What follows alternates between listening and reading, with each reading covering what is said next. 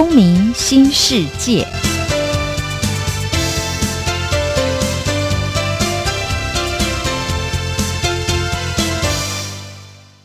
各位听众，大家好，欢迎你收听今天的《世界大国民公民新世界》，我是主持人蓝世博。哦，这个节目的主轴哦，我们是希望透过讨论、对话以及分享，来营造一个属于我们自己的公共意识哦。那让大家可以从几千年来的臣民，啊，进步到十九、二十世纪强调的国民，好，乃至于最后我们是一个具备反省以及思索能力的公民。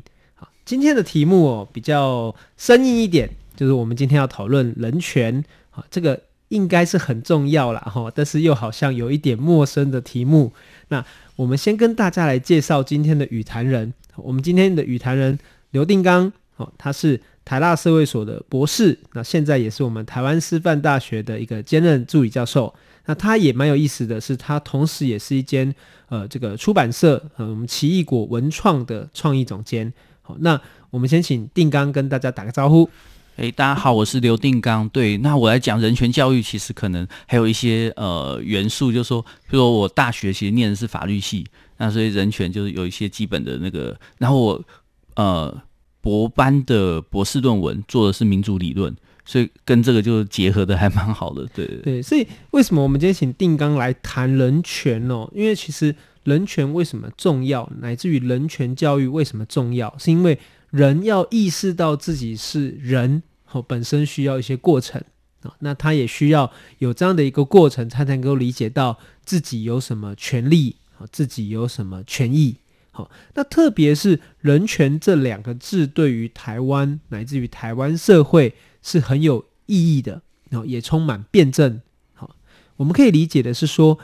诶，其实对于台湾而言，哈，台湾在这个所谓的历史发展的过程中，哈，我们经历了几个外来政权的统治，好，所以我们在人权上面受到了压抑。那在战后呢，我们也经历了世界上蛮长的一个戒严统治，那这样的一个过程中，哦，在近三十年来，哦，台湾社会透过党外，透过民主运动。好透过各个 NGO 团体的努力以及协力下，我们才慢慢的让人权这两个字可以成为大家朗朗上口的一个名词啊。但是，人权这两个字究竟是什么呢？哦，就像我们刚刚讲的，权利跟权益啊，这个定纲在法律系，这个应该是你的专业哈，你应该知道，很能够分辨出到底这两个字有什么差别。那我第一个想要请您跟我们分享的，就是说，过去是没有人权教育这个课程啊，吼，所以我们台湾社会对于人权也是这个相对的陌生。那你可以先跟我们大家分享一下，就是说，为什么人权教育会在我们这一次台湾一百零八年课纲的一个修正当中，成为一个核心的焦点？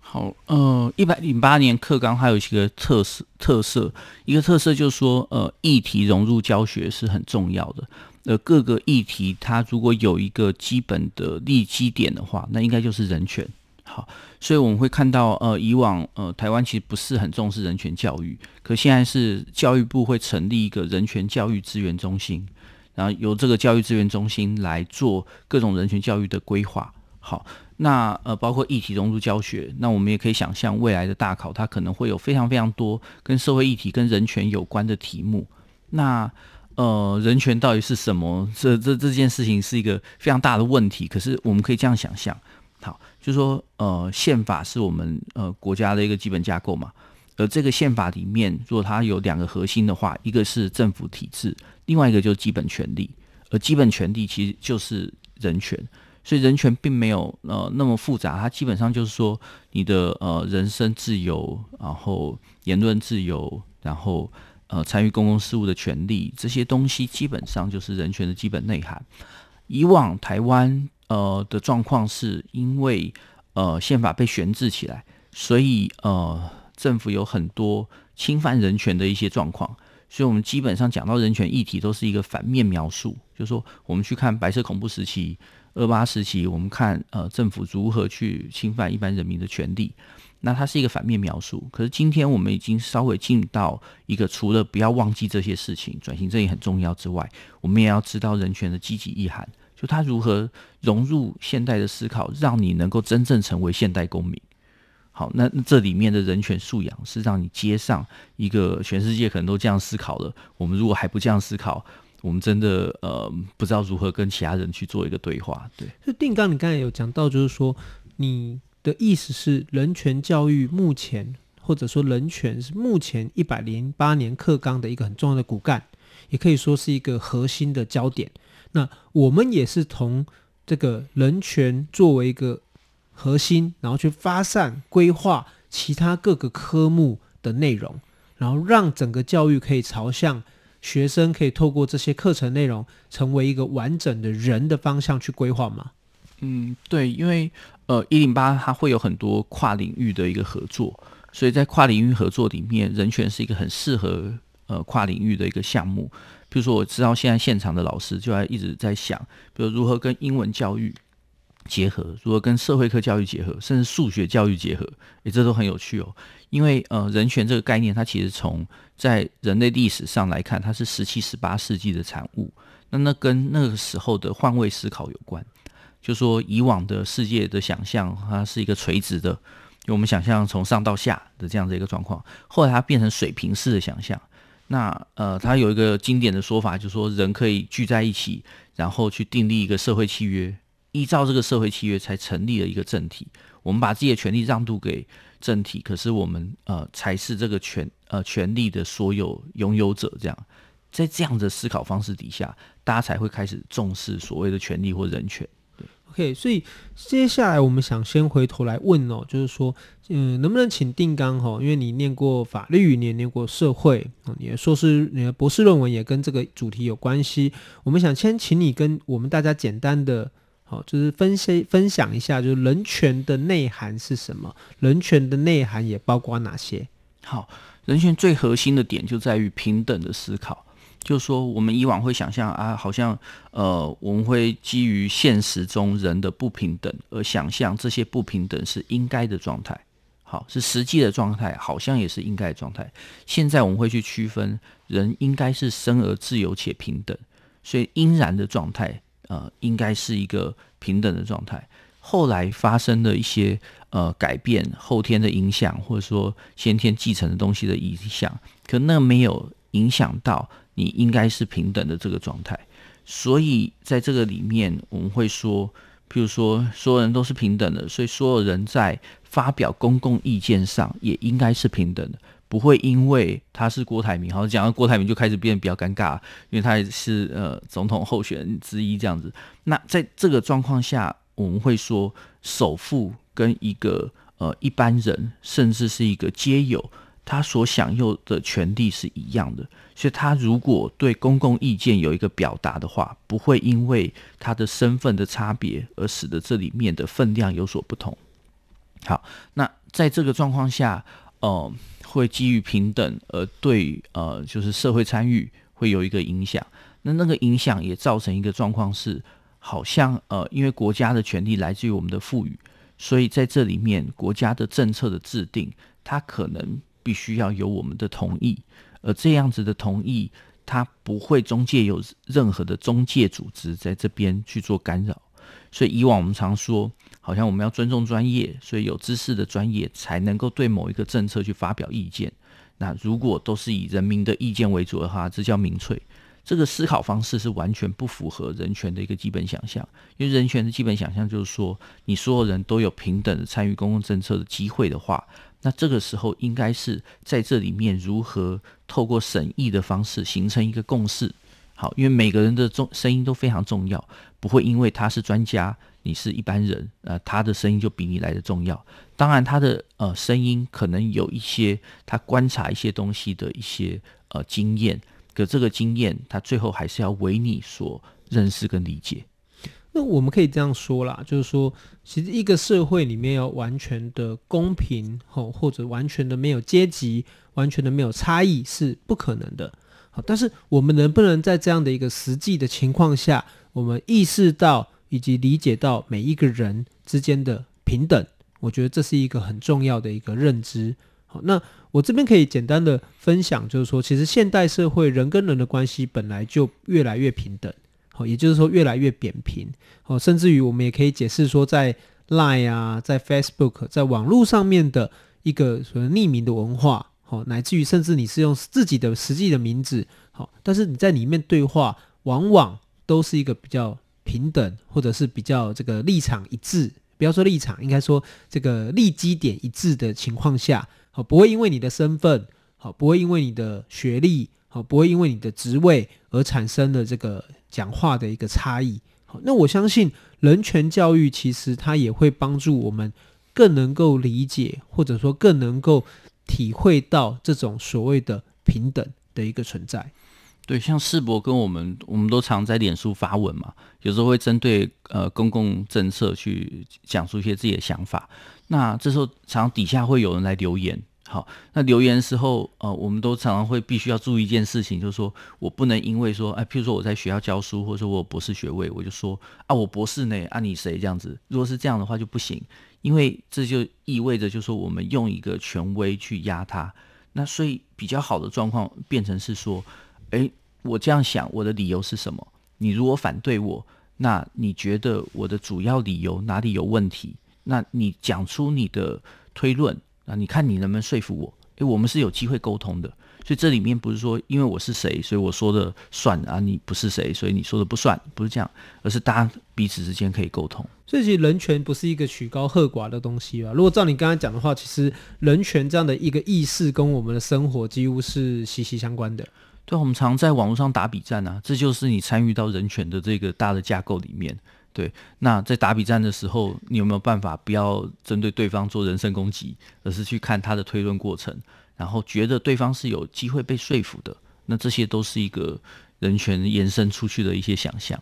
那我们也刚刚有提到，就是说，其实人权教育成为了一百零八年课纲的一个核心嘛，吼。那我也知道说，你对于语文教育啊，乃至于我们的国民教育啊，有很多的观察，哈，也很多的关心。那你可以跟我们分享一个例子，就是说，人权教育要怎么落实在语文教育上面呢？嗯、呃，之前我就跟着。呃，高中人权教育资源中心有跑了一轮工作坊，北中南东我们办了呃四场这样子。那在这里面，我发现就是呃传统语文教育的老师们，他们其实对于人权是非常陌生的。好，那因为在中文系的训练里面没有这一块嘛。那可能呃社会科会稍微好一点，可基本上老师对这个东西如何带入教学是陌生的。那陌生来自于两个部分，第一个部分是对于这个东西的内涵本身陌生，第二个部分是对于这个东西要如何进入到教学现场也是陌生。所以我们在呃带他们的时候，真的是手把手从头到尾教，从人权的基本概念开始，到他如何变成一个具体的教案。那那个教案我们一直反复在给老师的一个想法是。那个人权教育，并不是说你告诉学生说什么是人权，什么是议题，什么是议题的正确的知识，而是你必须让学生在这里面变成一个有发言机会的主体，他要能够表达他自己的想法，就算他的想法一开始你觉得说，哎，很不对啊，完全不人权啊，充满歧视啊或什么的，可是你必须要尊重他是一个主体，慢慢的把他的东西引导到一个呃人权教育上面，这样子。那这件事情不容易啊，这件事不容易，所以我在想，呃，我们大家都在学习。其实课纲它毕竟由上而下嘛，所以呃，这样子的东西，当它真的要落实在教学现场，它其实需要时间。而这个时间，我们必须先呃，不要让老师跟学生在这里面坏了胃口。我们就说啊，人权教育很重要，所以大家努力的学啊，你都没学好什么啊，很糟糕。那这样大家压力就会很大。可是我们如果跟他讲说，诶，有机会。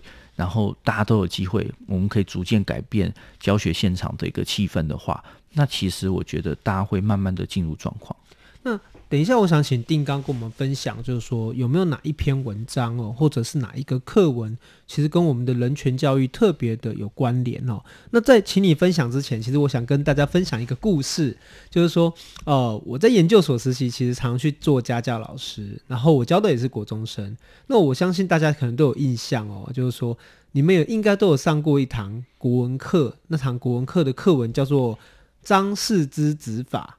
哦，这是司马迁写的一篇文章哈，就是说有一个人好在皇帝这个出巡的过程中侵犯了，就冲撞了那个车马车架，好，那所以就被抓起来了。好，那张释之就判这个人说，哎，我就罚你钱，好，就像我们违违规交通啊，好，所以就是罚钱这样子。那皇上就很生气，皇上就说，哎，今天这个人好侵犯了我的车马车架，你怎么可以只判他罚金呢？好，就张释之就这个。据理力争啦，好，所以皇上后来就很很满意的得到这个答案。那我那时候上那个课的时候，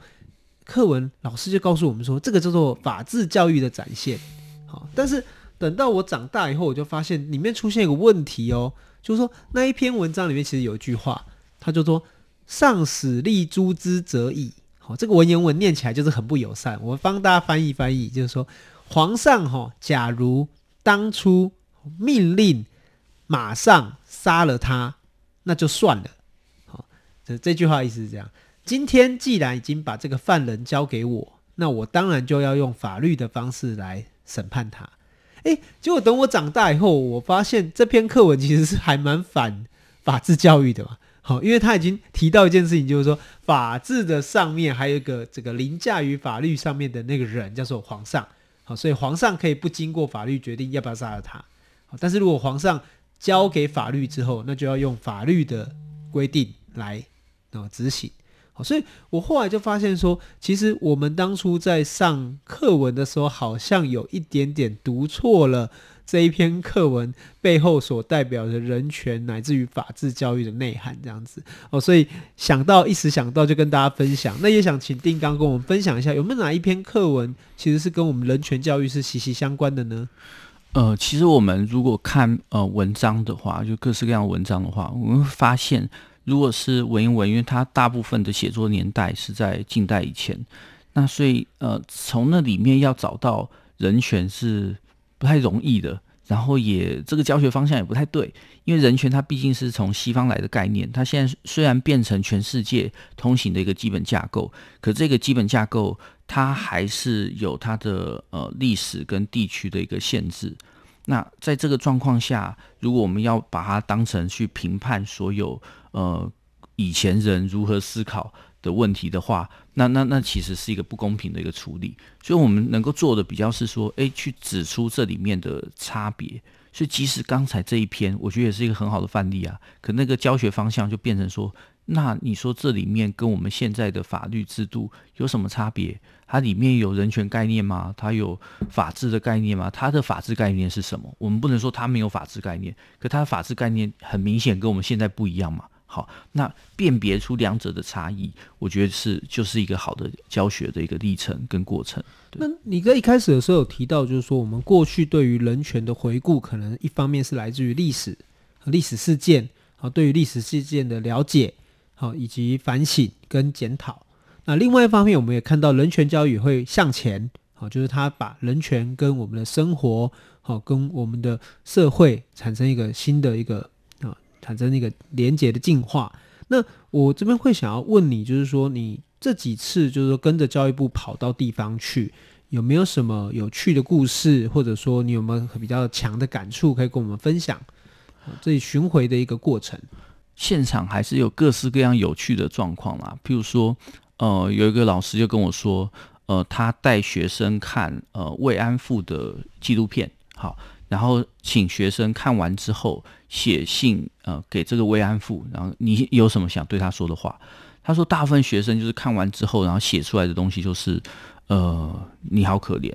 请加油。然后就是人生还很美好，什么什么这种之类，就是很正向积极，可是完全没有触碰到议题。他就觉得说，哎，这里面好像有一个落差，就这不是我们老实说，这不是我们习惯的思考方式。所以进入到议题思考，他其实非常需要引导。那那个引导，除了上课教学之外，抽象的概念的讲述之外，其实让他们看具体的情境很重要。所以呃，譬如说呃，白色恐怖时期的很多很多文学作品或纪录片，那其实都是非常好的一个教材啊。带大家去人权馆也非常的重要。可是我也听过现场老师说，他在他们学校想要呃建议他们的人权教育能够在校外教学的时候去人权馆，然后被其他老师说啊，那会不会太政治？好，我就给他建议说，那你可以排中正纪念堂啊，两边都去这样子。对，所以所以所以他其实还是有一些限制。那我不能说我们期待一触可及，可是我们会希望说，它中间慢慢有一些变化的一个过程。所以其实人权教育在落实的过程中，我们虽然可能啊，就是说乍看一下期待人权教育对于转型正义的深化是有帮助的，但是我们也必须意识到，人权教育本身在推行的过程中就是一个过程，他还面对到很多的挑战。对，我觉得世博刚刚讲的很好，就是他跟转型正义的关系。因为转型正义，很多人会觉得说啊，就是去去清算斗争啊，或干嘛干嘛。可是其实不是，他是把我们过去曾经发生过的事情好好的记得。如果你看呃德国在推转转型教育呃转型正义的时候，那很清楚的就是说他们在各级教育都反复的去讲，呃，就是以往大屠杀的这个历史过程。然后如果你是外国人。呃，本来是别的国籍的，你入籍到德国这件事情，你有共同有责任。你说不是我做的啊，我从别的地方来的啊，没有，你只要成为德国人，这件事情就是你的责任，你就必须要记得这件事。好，那他们也做了很多实质的物质上的一些安排，比如说你在街道上走，他就会有一个模拟的地标，会跟你讲说，哎，这里本来住了哪一家，后来他们在某一年啊被抓去集中营，后来就不在了。好，他会用这这种方式让大家记得。那我觉得台湾一直在很缺乏的点，是我们缺乏一个面对这件事情跟不要忘记这件事情的一个决心。好，那不要忘记这件事情有多重要，因为它是我们集体记忆的一部分。当我们集体记忆还有很多很多其他的东西，可是每一段集体记忆其实都很重要。如果这个社会是容易遗忘的，那我们就很容易重蹈覆辙。好，不要忘记的重点是我们不要再做出来。所以德国人他为什么会这么的在意，是因为他也很害怕说，如果他们未来又做出一样的事情，那怎么办？好，那我觉得我们也应该有这样子的担心啊，就是说，如果你不重视人权，如果你不记得这些东西，那万一以后我们又做出这样的事情，要怎么办？我觉得人权教育是个蛮有趣的题目，就是说，因为我们一方面谈到了自由跟平等，可是我们一方面也注重了人权教育是一个帮助你连接不同时空乃至于不同人的一个很重要的一个。因素，或者说一个很关键的一个衔接的点，对于它带给我们一些思考上的一些变化。第一个就是说，讲到权利的时候，你应该以自己为主体啊，不是说国家给你权利，而是你给国家权利，这是一个。第二个点是，它是你跟别人的关系。好，意思就是说，呃，在这里面，如果你是一个权利主体，别人也是权利主体。你应该采取一个平等互动的态度，所以我们甚至说，现代我们说呃交朋友、谈恋爱，它也是在人权架构底下，因为就是在这里面，我们才能够把对方当成是一个值得尊重的一个主体，然后我们必须平等互动。就算你们在社会的阶层上是有落差的，身份上是有落差，可是还是平等的。所以这个里面，它才能够开展各式各样亲密的互动的一个可能性。所以其实人权没那么严肃嘛，哈，人权其实像你刚才讲的，谈恋爱也是人权的一个部分。对啊，恋爱跟亲密关系跟浪漫爱，它都是在人权架构底下想象的。好，我们可以讲一个例子，譬如说十七、十八世纪有人权概念之后，后来现代小说里面出现很多呃罗曼史小说，这些罗曼史小说的核心都是他们呃男女主角之间身份上有差别，可是他透过爱情，他把对方拉到跟自己同样的层次，可以在那个层次里面去谈恋爱。对啊，那我这边其实也可以补充刚刚提到的，就是说我们对于人权乃至于对于转型正义，常常有一些没办法突破的难关，是因为我们一方面既强调它是集体记忆的一部分哦，但是我们可能也必须理解到人类社会的存在或是维持是一个复数记忆的总和，也就是说，对于一段事件可能有。各式各样、数不清的不同的历史、不同的记忆所组合在一起。那我们如何梳理这些不同的历史，在好就是在过去发生的过程中，好得到现在一个好的解释，乃至于我觉得大家也比较还没有办法度过的一关，就是关于负面记忆的部分，就是我们到底能不能去接受过去的一些不开心，或者过去的一些呃没有那么美好的事情存在。我觉得这个是呃人权教育可能同时也必须让大家去接受以及理解一些生活中以及生命中的不美好。对，转型正义当然一方面追求那个真相很重要，可是在这里面，如果有做过白孔研究的人就知道，就是说你要从这些政治受难者口中知道那时候到底真正发生什么是很困难的。一方面就是他已经呃不太习惯，就是说面对权威的时候能够真的去吐露真实。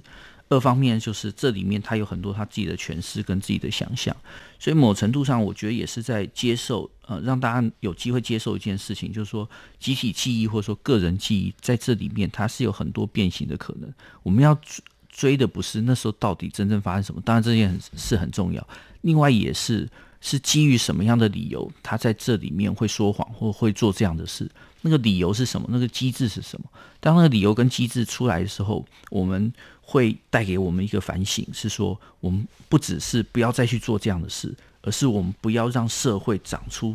类似的结构或类似的一个机制，因为这个机制会让所有人在里面都变形，